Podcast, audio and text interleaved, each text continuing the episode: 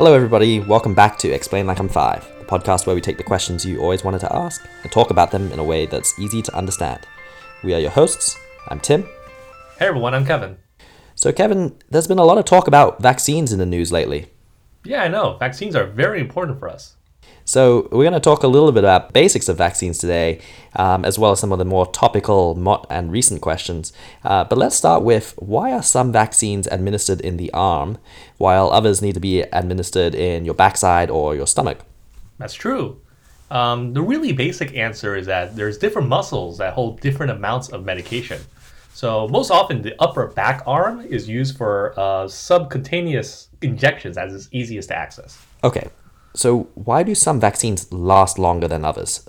What's the difference, say, with the flu vaccine, which you need to get every year, or diphtheria, or measles and mumps and rubella, which last 10 years or even more? Yeah, very fortunate and good question. The flu virus, what happens is that it mutates very easily. And so a new vaccine must be formulated each year with our best guess of the strains that will be mainly circulating. That's because the vaccine targets the virus itself. However, things like the diphtheria vaccine, or Tdap, it protects against toxoids produced by the diphtheria vaccine bacteria. Since the toxoids do not change that much, there's no need to update the vaccine. You just get a booster vaccine every few years to re-up your resistance to these toxins.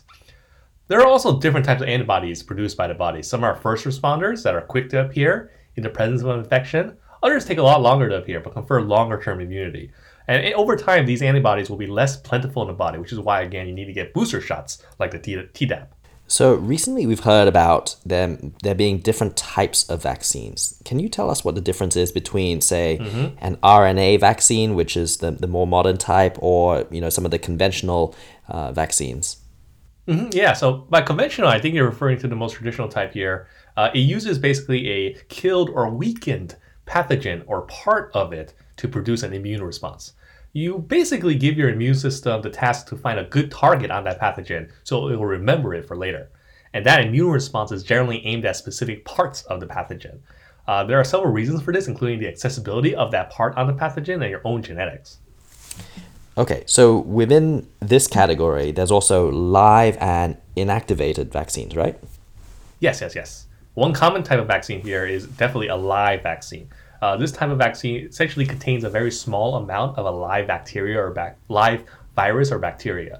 And before the vaccine is given, scientists weaken the virus or bacteria so it cannot make a person sick, of course. And when a person gets a live vaccine, their immune system learns to recognize and fight off that virus or bacteria.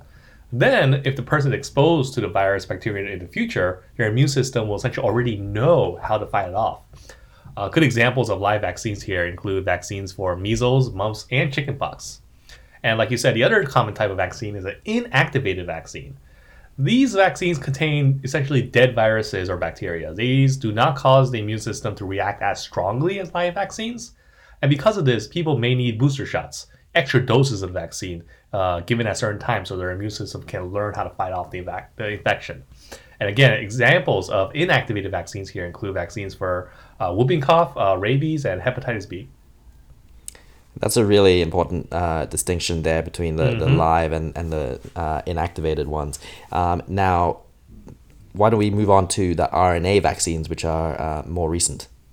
Yeah. So with RNA vaccines, only the messenger RNA, the mRNA here, which acts as essentially a blueprint or recipe for the protein, if you think about it that way, is injected into the patient. So the first mRNA vaccine was made in the 1990s, but scientists did not make large numbers of them until the 2010s, so very recent. And some mRNA vaccines have even been proven to work against cancer and can make tumors smaller. Interesting. Now, with these types of vaccines, there's a specific COVID application that's being tested right at the time when we're recording the episode, right? Yeah. At least at the time of this recording, in the case of SARS-CoV-2, a protein on the outside of the virus is taken since it's both easily seen by our immune system and it's essential for the virus to have.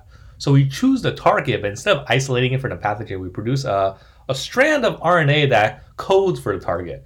When we administer this RNA into the human body, it will be taken up by immune cells, which will use the code to make the target protein. And since the target protein is unknown to our body, it will elicit an immune response, and we have what we want. For this to work, it is essential that the target is chosen correctly. So in a normal human immune response against most pathogens, multiple targets are chosen at the same time, although there are always some more dominant targets that the body would go all in on. And by the way, the RNA vaccine so far has not been tried in humans as far as I know. Interesting. So let's go back to the start and tell us about smallpox and the story of the very first vaccine. The very first vaccine. So I believe it was Edward Jenner who created the first vaccine in the 1770s. At this time, smallpox was a very deadly disease, and Jenner noticed that people who already had cowpox, which is a disease very related to smallpox, usually did not get smallpox. So he thought that getting cowpox protected people against smallpox. And then, as a good scientist, to test his idea, Jenner gave a boy cowpox, and then he infected the boy with smallpox. The boy did not get sick because he already had cowpox, and Jenner was proven right. Having cowpox did protect people against smallpox. And because cowpox inoculation made fewer people sick than smallpox inoculation, England essentially made smallpox inoculation illegal in 1840.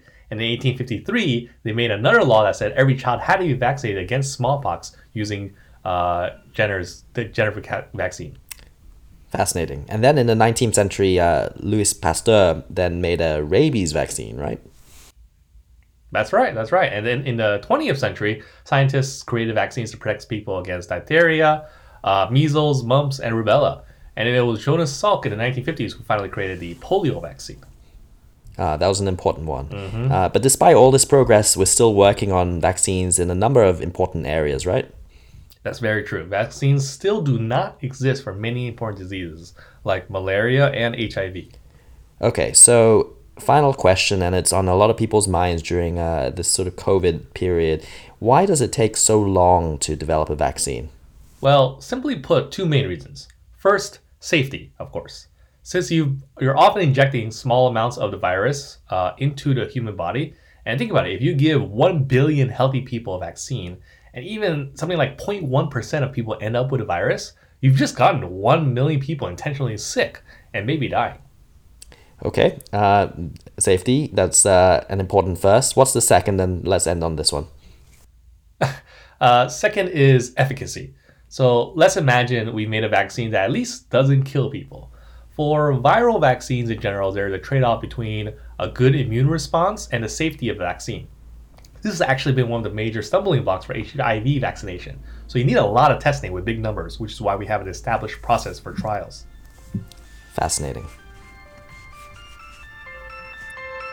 Did you learn something new today? If you did, send us a tweet or send us an email.